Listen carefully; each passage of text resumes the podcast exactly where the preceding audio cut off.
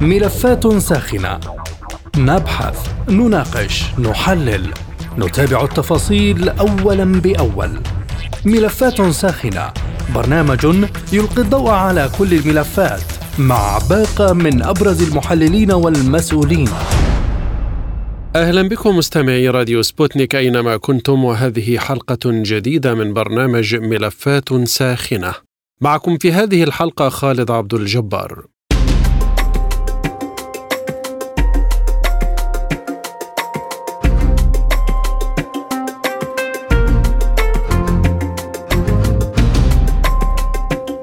وصل الأمين العام للأمم المتحدة أنطونيو غوتيريش إلى بغداد في زيارة هي الأولى له إلى العراق منذ ست سنوات. وعبر الأمين العام لدى وصوله إلى العاصمة العراقية عن سعادته الغامرة بالعودة إلى بغداد مضيفا بحسب بيان نشره مكتبه أن هذه زيارة تضامن مع الشعب والمؤسسات الديمقراطية في العراق. قائلا إن التضامن معناه أن الأمم المتحدة ملتزمة تماما بدعم توطيد مؤسسات البلاد.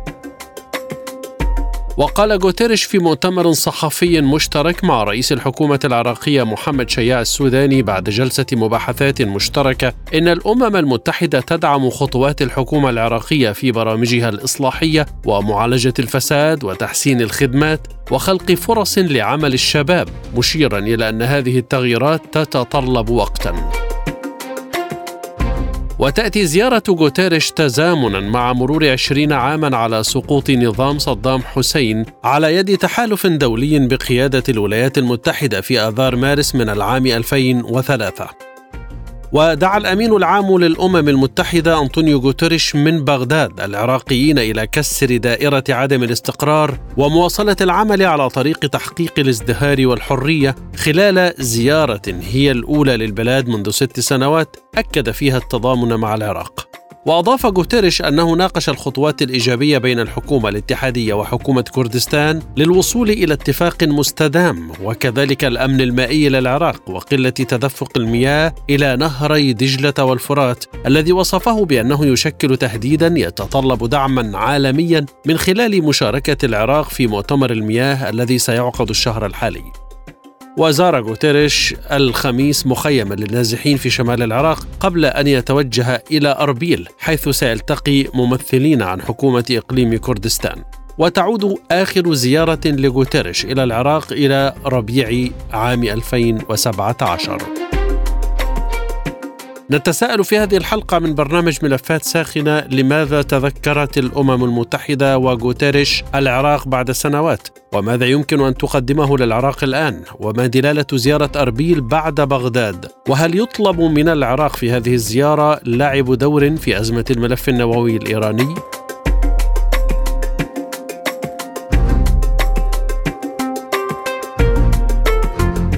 أرحب بضيوف هذه الحلقة حلقة ملفات ساخنة من بغداد الأستاذ جاسم الغرابي الكاتب والمحلل السياسي العراقي ومن عمان الدكتور غازي فيصل الدبلوماسي العراقي السابق ومن القاهرة محمود الشناوي مدير تحرير وكالة أنباء الشرق الأوسط المتخصص في الشأن العراقي. أهلا بكم جميعا وأبدأ معك أستاذ جاسم من بغداد. في أي إطار إذا تأتي هذه الزيارة بعد ست سنوات؟ يعني اليوم العراق آه، تعلم محور رئيس من محاور الشرق الأوسط وبعد الحرب الروسية الأوكرانية آه، أرادت الولايات المتحدة الأمريكية أن يكون الشرق الأوسط آه، مصدر للطاقة للعالم وأرادوا أن يستقر العراق لأنه اليوم باستقرار العراق سوف يستقر حتى السوق النفطي، فأنا أعتقد أنها زيارة مدفوعة من الولايات المتحدة الأمريكية لغرض إثبات وجود أن العراق فاعل أساسي في المنطقة وان يكون العراق مصدرا آه، للنفط والطاقة إلى أوروبا، فأنا أعتقد يريدون أن يقولوا أن العراق قد رجع آه، فاعل من الفواعل الأساسية في الساحة الدولية، فاليوم آه، السياسة الدولية أنت تعلم وأنا أعلم تديرها الولايات المتحدة الأمريكية، فاليوم أي حركة محسوبة من أي مؤسسة دولية هي تحسب بتخطيط وتدبير الولايات المتحدة الأمريكية في كل الأحوال. لكن لماذا تحمل أستاذ جاسم هذه الزيارة دلالات اقتصادية أكثر منها سياسية؟ آه، سياسيا لأنه اليوم الوضع في العراق غير مستقر سياسيا. فمن خلال الاجتماع البرلمانات العربية قبل ثلاثة أيام أو أربعة أيام أرادت الدول العربية أن يستقر العراق وأن تضع بصمة في العراق على أنه العراق اليوم في طور الاستقرار. فاليوم السياسة الدولية تريد آه، تريد من مناشئ النفط ومصادر النفط. وتعلم عزيزي أن اليوم روسيا مصدر رئيسي في آه، في الطاقة. اليوم أوقفت كل الإجراءات الأوروبية تجاهها. كانت عقوبات كبيرة كبيره من روسيا على على كل الدول الأوروبية التي وقف ضدها في الحرب مع أوكرانيا فهم يريدون أن يعوض السوق، كيف يعوض السوق؟ والعراق اليوم يعتبر ثاني دولة بالعالم من حيث الاحتياط النفطي، فأنا أعتقد يريدون أن يبقى العراق مستقرا من خلال هذه الزيارات من خلال الدول والرؤساء التي يأتون إلى العراق الرئيس ماكرون وغير ماكرون فزيارات رئيس الوزراء العراقي إلى الدول الأوروبية، فأنا أعتقد يريدون العراق أن يكون آه، يعني في طرف واحد لا يكون متعدد الأقطاب، يعني لا يريدون العراق اليوم أن يتجه إلى الصين ولا إلى روسيا ولا إلى إيران، يريدون أن يكون متعدد الطابع إلى أوروبا وإلى أمريكا. لكن هل العراق قادر على القيام بمهمة إمداد الغرب بما يحتاجه من نفط وغاز؟ يعني في ظل البنى التحتية اليوم في العراق الموجودة أنا لا أعتقد العراق يستطيع أن يعني يعوض الغاز والنفط لروسيا، تعرف اليوم روسيا عظمى، روسيا ليس كباقي الدول، اليوم روسيا عظمى في مجال الغاز ومجال الاحتياطي، فأنا أعتقد أن العراق اليوم هناك بنى تحتية متهرئه ولكن هناك شركات الآن دخلت في في الاستكشافات الغازية والنفطية الجديدة. يراد لها ثلاث ثلاث سنوات أو أربعة حتى يستطيع العراق من تصدير غازة، فأنا أعتقد أن لا يستطيع اليوم العراق سد ولو 5% أو 2% إذا صح التعبير لتعويض الغاز الروسي أو حتى آه، باقي الدول المصدرة للنفط. أستاذ جاسم غوتيريش آه، تحدث عن مشكلة النازحين وزار مخيما لهم، هل لك أن تعطينا فكرة عن هذه المشكلة؟ يعني اليوم النازحين الموجودين اليوم هناك هذه ورقة سياسية يستخدمها الطبقه السياسيه في العراق تستخدمها لغرض الانتخابات وتستخدمها لغرض المتاجرة فيها. هناك أموال تدفع لهؤلاء النازحين وبيوتهم مهدمة من آثار الحرب الحرب الإرهابية للدواعش.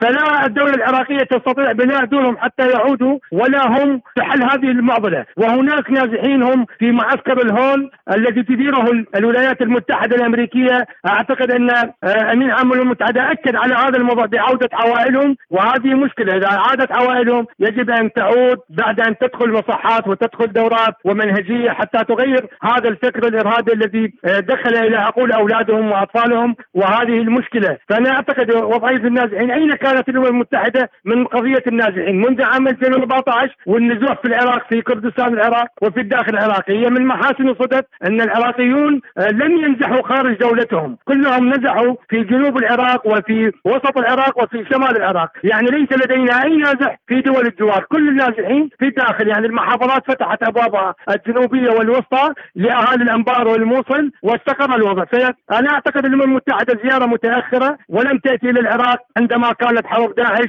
وفتحت المجال لهذه الحرب التي أخذت من العراقيين ما اخذته سيتوجه غوتيريش إلى أربيل. ما المتوقع على صعيد تقريب وجهات النظر بين أربيل وبغداد؟ الخلاف بين المركز والإقليم يعني الدولة الاتحادية والإقليم هو آه، خلاف قانوني، اليوم الدستور العراقي آه، في فقرات مبهمة آه، وضع لإيقاع بين الكتل السياسية وبين الفوارق الفواعل السياسية العراقية، فأنا أعتقد أن الإقليم والمركز قد توصلوا إلى اتفاق. إذا ما علمنا أن السيد السوداني اليوم جاد بحل كل المشاكل، فاعتقد هي قضية الموازنة وقضيه النفط والغاز. وصلوا إلى أن تذهب من الموازنة العراقية على شكل دفعات سلف إلى إقليم كردستان مقابل آه، خلال ستة أشهر يقر قانون النفط والغاز الذي ينظم عملية استخراج النفط وبيعه وتوزيع ثرواته على الشعب العراقي، فاليوم إقليم كردستان يريد الموازنة التي اتفق عليها قبل تشكيل حكومة السوداني ويريد تطبيق قانون النفط والغاز والذي هو قانون دستوري يعني يجب أن يطبق ويريد تفعيل المادة 140 وهناك أطراف آه، في الإطار وغير الإطار آه، تريد إيقاف هذه العجلة وتريد التقاطعات. السياسية، فاليوم الخلاف قانوني بين الإقليم وبين المركز وأنا أرى أن السيد السوداني في طريقه إلى حل هذه النزاعات قبل دخول الأمين العام للأمم المتحدة. أخيرا أستاذ جاسم ما الذي يمكن أن تقدمه الأمم المتحدة للعراق حتى يصل إلى ما سماه غوتيريش كسر دائرة عدم الاستقرار؟ يا عزيزي الأمم المتحدة ماذا قدمت لسوريا؟ ماذا قدمت لأفغانستان؟ ماذا قدمت لهذه الدول؟ ماذا قدمت لليبيا؟ اليوم هناك تدخلات دولية من كل أوروبا، فرنسا وأمريكا وإيطاليا متدخلة في كل هذه الدول، ماذا قدمت الأمم المتحدة؟ واجتماعات فقط وقرارات لا تخضع إلى اليوم إسرائيل آه، يعني فجعت بالشعب الفلسطيني بالقتل والذبح وتهديم الدول، ماذا فعلت الأمم المتحدة؟ عبارة عن مؤسسة تخضع لإيرادات دولية لهذا الطرف أو ذاك الطرف، هذا آه الذي تقوم به الأمم المتحدة، وإلا ماذا جنينا من الأمم المتحدة في العراق؟ هذه ممدة 80 عام في العراق ست بلاد خاص، ماذا آه كل ما تذهب إلى الأمم المتحدة آه تحيطهم علما بما يجري في العراق نفس الشيء، هذه الانتخابات وهذا الكذا يعني دورها ضعيف في العراق لا تستطيع أن تقدم شيء. شكرا لك جاسم الغرابي الكاتب والمحلل السياسي العراقي من بغداد. عالم سبوتنيك يغطي جميع الأحداث السياسية والاقتصادية والرياضية حول العالم. على مدار ساعة تتابعون عالم سبوتنيك مع أهم خبراء التحليل السياسي والاقتصادي.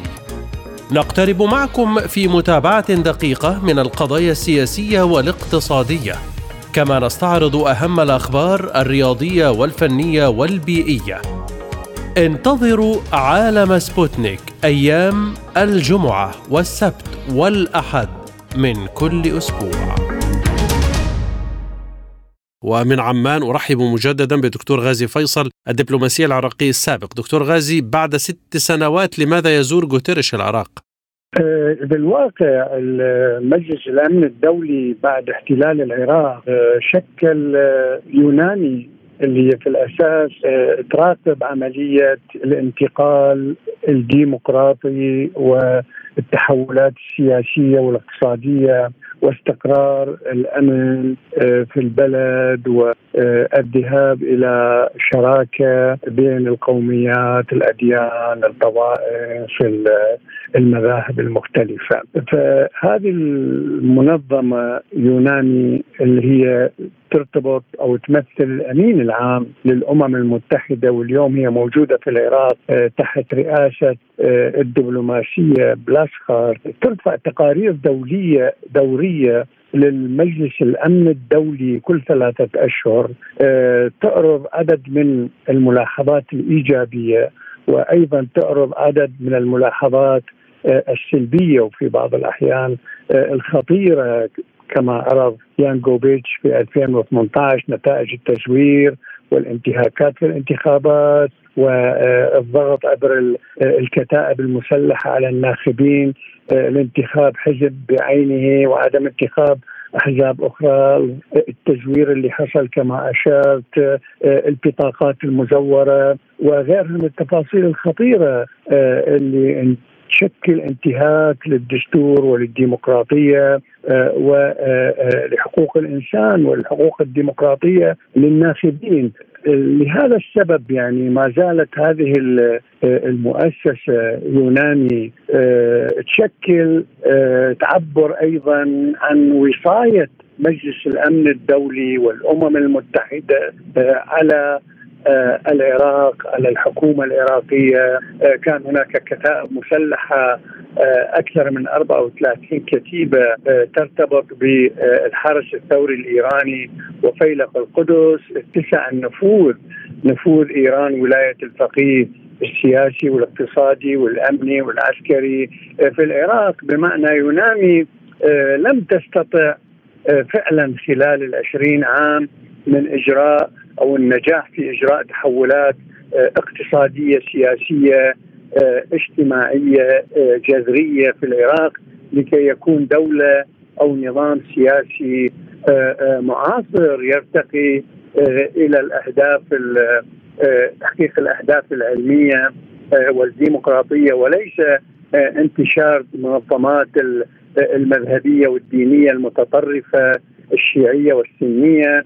وبالتالي عشنا عصر من الحروب والاضطرابات أدت إلى خسائر كبيرة. أيضا مسألة الفساد المالي اللي تجاوزت تريليون و300 مليار دولار.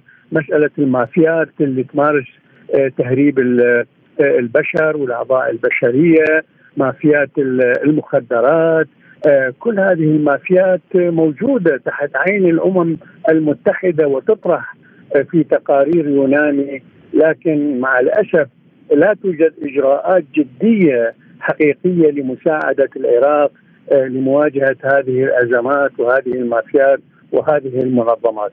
لكن ما معنى زيارة تضامن ما معناها سياسيا هنا خاصة فيما يتعلق بمشكلة النازحين الواقع اليوم يعني آه، بعد الانتخابات الأخيرة في 2021 وما حصل آه، من إشكالات آه، هناك ملفات ساخنة بين إقليم كردستان بين حكومة إقليم كردستان أربيل والسلطات الاتحادية في الحكومة إضافة إلى هناك مشاكل مع أو تباين في وجهات النظر بصورة عميقة بين الإقليم والأحزاب الكردية وبين الإطار التنسيقي اللي ضم أحزاب شيعية عموما هي حليفة للنظام الإيراني.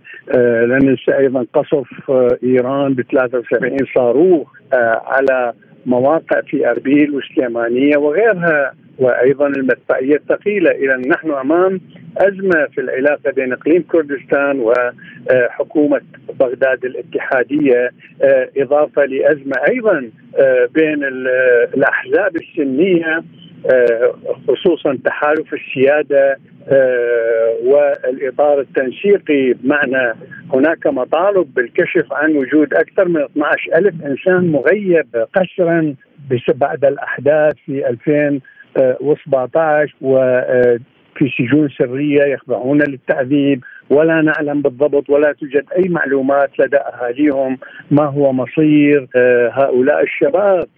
أيضا مسألة جرف الصخر اللي تتحكم بها إيران عسكريا وميليشياتها وتم تجريف وطرد السكان السنة تحت ذريعة الإرهاب. وحتى يومنا هذا لا يستطيع حتى الوزير العراقي دخول جرف الصخر مسألة النازحين الخطيرة أيضا ما زال بعد ما كانوا أكثر من أربع ملايين نازح بسبب الحرب اليوم هناك أكثر من مليون وربع نازح ما زالوا يعيشون في الخيام داخل العراق.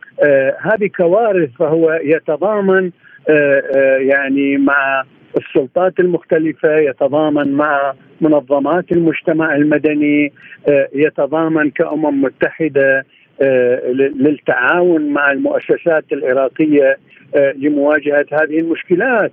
لكن أنا أعتقد يعني لا توجد جدية حقيقية لمساءلة السلطات العراقية والأحزاب العراقية الموجودة في السلطة والتي احتكرت السلطة من 2005 لليوم. أي جدية حقيقية لإجراء تحولات ديمقراطية سياسية توزيع عادل للثروة احترام حقوق الإنسان احترام حقوق المرأة احترام حقوق الطفل أن يعيش الإنسان بكرامة توفير سكن لائق توفير عمل. البطالة ترتفع إلى أكثر من 16 مليون إنسان عراقي 11 مليون إنسان عراقي تحت مستوى خط الفقر 4 ملايين إنسان عراقي يعيش حتى يومنا هذا. في المدن العشوائية 6 ملايين طفل يتيم بسبب الحروب مليونين أرملة أيضا بسبب الحروب. هذه كوارث مع الأسف هذه الأحزاب الإسلاموية الشيعية لا تهتم بقضايا المجتمع والاقتصاد والتنمية. هناك خمسين ألف مصنع معطل من 2003 اليوم. هناك الزراعة مهملة تماما في العراق في الوقت اللي هو في الأساس بلد زراعي مهم ويستورد العراق 92% من غذاء من إيران ومن تركيا. مشكلة المياه مشكلة الجفاف مشكلة التصحر مشكلة البيئة كل هذه مشكلات كبرى الأمم المتحدة ممكن تتضامن بمعنى تساعد الشعب العراقي والحكومات والسلطات المختصة لكن التجربة خلال 20 عام لم تؤشر تقدم حقيقي أو دور جدي للأمم المتحدة لإنقاذ العراق وما دلالة توجهه لأربيل برأيك؟ يعني جرت العادة والتقليد المتبع دبلوماسيا أن أغلب الرؤساء المسؤولين رؤساء الوزارات الوزراء يعني المهمين والذين لديهم علاقات مع حكومة أربيل.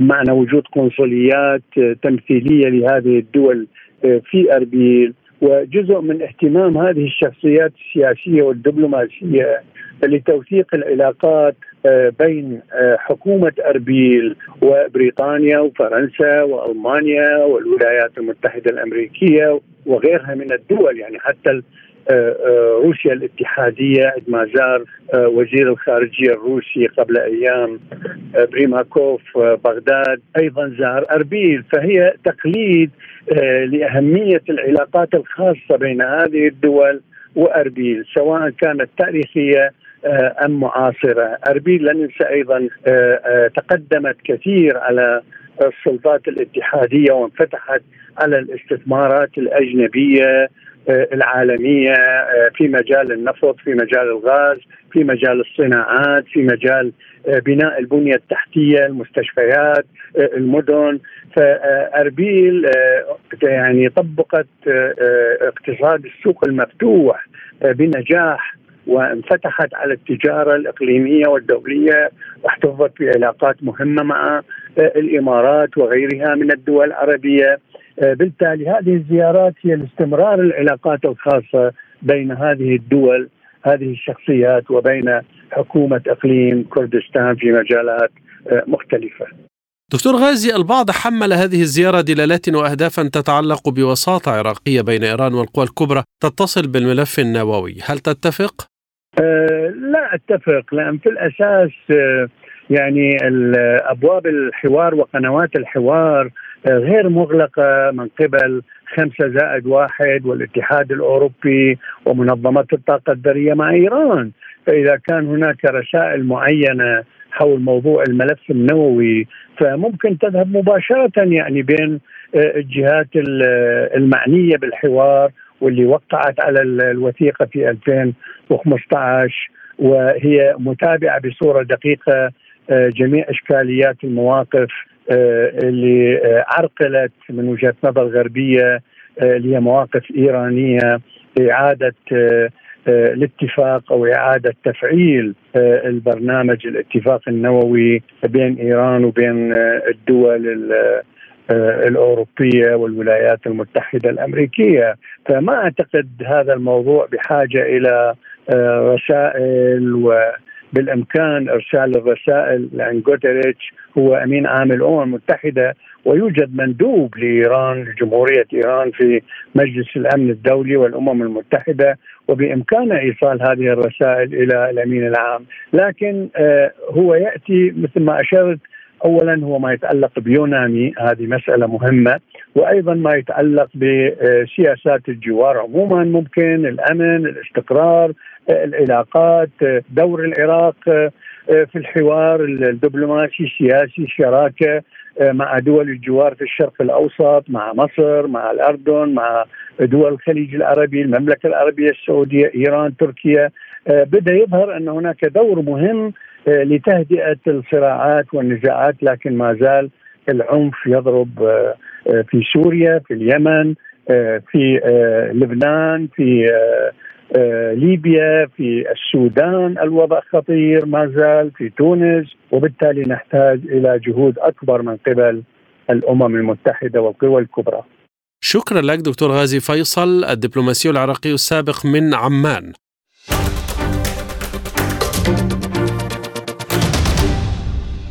ومن القاهرة أرحب بالأستاذ محمود الشناوي مدير تحرير وكالة أنباء الشرق الأوسط المتخصص في الشأن العراقي أستاذ محمود منذ عام 2017 لم يزر الأمين العام للأمم المتحدة العراق لماذا الآن؟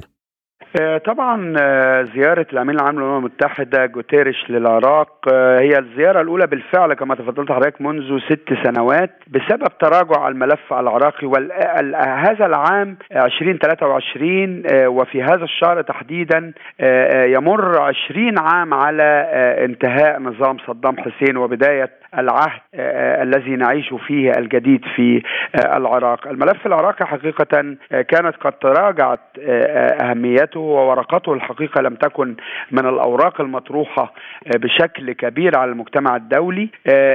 الآن ربما تعني هذه الزيارة كما قال جوتيريش أنها زيارة دعم للعراق وزيارة دعوة لأن ينحو العراق منحى التنمية.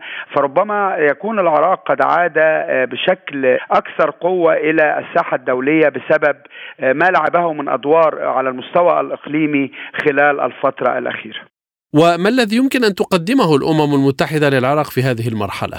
لا الأمم المتحدة يمكنها أن تقدم الكثير للعراق. مجرد وجود العراق على أجندة الأمم المتحدة خاصة فيما يتعلق بأمور التنمية والسلام وعودة النازحين سواء في الداخل أو المهاجرين في الخارج الأمم المتحدة يمكنها أن تقدم الكثير في هذا الإطار ويمكنها أن تكون داعما كبيرا للعراق إذا بالفعل انتهى من مشاكله السياسية التي طالت كثيرا وإذا بدأ بالفعل بداية جديدة فيما يتعلق بالتنمية وإعادة العراق إلى أن يكون رقما وعضوا فاعلا في محيطه الإقليمي وعلى المستوى الدولي. كيف يمكن أن نفهم مقولة غوتيريش ينبغي على العراق أن يخرج من دائرة عدم الاستقرار؟ بالفعل العراق حتى الآن وإن كان شهد استقرارا نسبيا إلا أنه كما نرى عملية سياسية رغم أنها ظاهريا اكتملت بحكومة وبرلمان وبداية لبرنامج حكومي إلا أن هناك الكثير من الخلافات والتي يمكن أن تؤدي إلى صراعات وفي مقدمتها قانون الانتخابات الجديد وصيغه سانت ليجو التي يعترض عليها مقتدى الصدر وتعترض عليها قوى سياسية سياسية كثيرة. موقف السنة في العراق أيضا الآن على المحك بسبب تعدد الأجنحة ورفض مجموعة كبيرة من الطائفة السنية لممارسات رئيس البرلمان الحالي الدكتور الحلبوسي وحليفه أبو مازن. وهناك تحالفات جديدة ما زالت في طور التكوين. السيد مقتدى الصدر حتى الآن أيضا غير راض بشكل كامل عما يجري على الساحة العراقية. ويريد أن تكون انتخابات الأقاليم أو أو الانتخابات المحلية بصيغة مختلفة عما هو يعني تريده حكومة السوداني. العراق أيضا واقع بين سندان ال ال ال ال ال الانتماء للمحيط العربي ومطرقة التدخل الإيراني فيه. العراق يحاول أن يتجاوز هذه المحنة بأن يلعب دور كبير في الحوار أو التقارب بين الجارين اللدودين السعوديه وإيران برعاية الأمم المتحدة طبعا. هناك الحقيقة ملفات كثيرة جدا ما زالت عالقة تجعل من العراق بالفعل ساحة غير مستقرة ناهيك عن أزمة الدولار الأخيرة التي تسببت في مشكلة اقتصادية واجتماعية كبيرة بسبب ارتفاع أسعار الدولار وبسبب أن إيران متهمة بأنها تستولى على الدولار من العراق وتحاول أن تتغلب به على العقوبات المفروضه عليها والأزمات التي تلاحقها بسبب ملفها النووي. لكن أستاذ محمود هل يمكن أن تكون هذه الزيارة لوساطة عراقية ما بين إيران والقوى الكبرى؟ يعني أتصور أن مجيء الأمين العام للأمم المتحدة ليس على سبيل الصدفة وليست مسألة بروتوكولية محضة وإنما يعني حلقة ضمن سلسلة لإعادة العراق إلى أن يكون لاعبا فعليا على المحيط الإقليمي والدولي. شكرا لك أستاذ محمود الشناوي مدير تحرير وكالة أنباء الشرق الأوسط المتخصص في الشأن العراقي من القاهرة. وشكرا لكم مستمعي الكرام للمزيد زوروا سبوتنيك dot AE إلى اللقاء. مستمعينا بهذا نصل وإياكم إلى نهاية هذه الحلقة من برنامج ملفات ساخنة. طابت أوقاتكم وإلى اللقاء.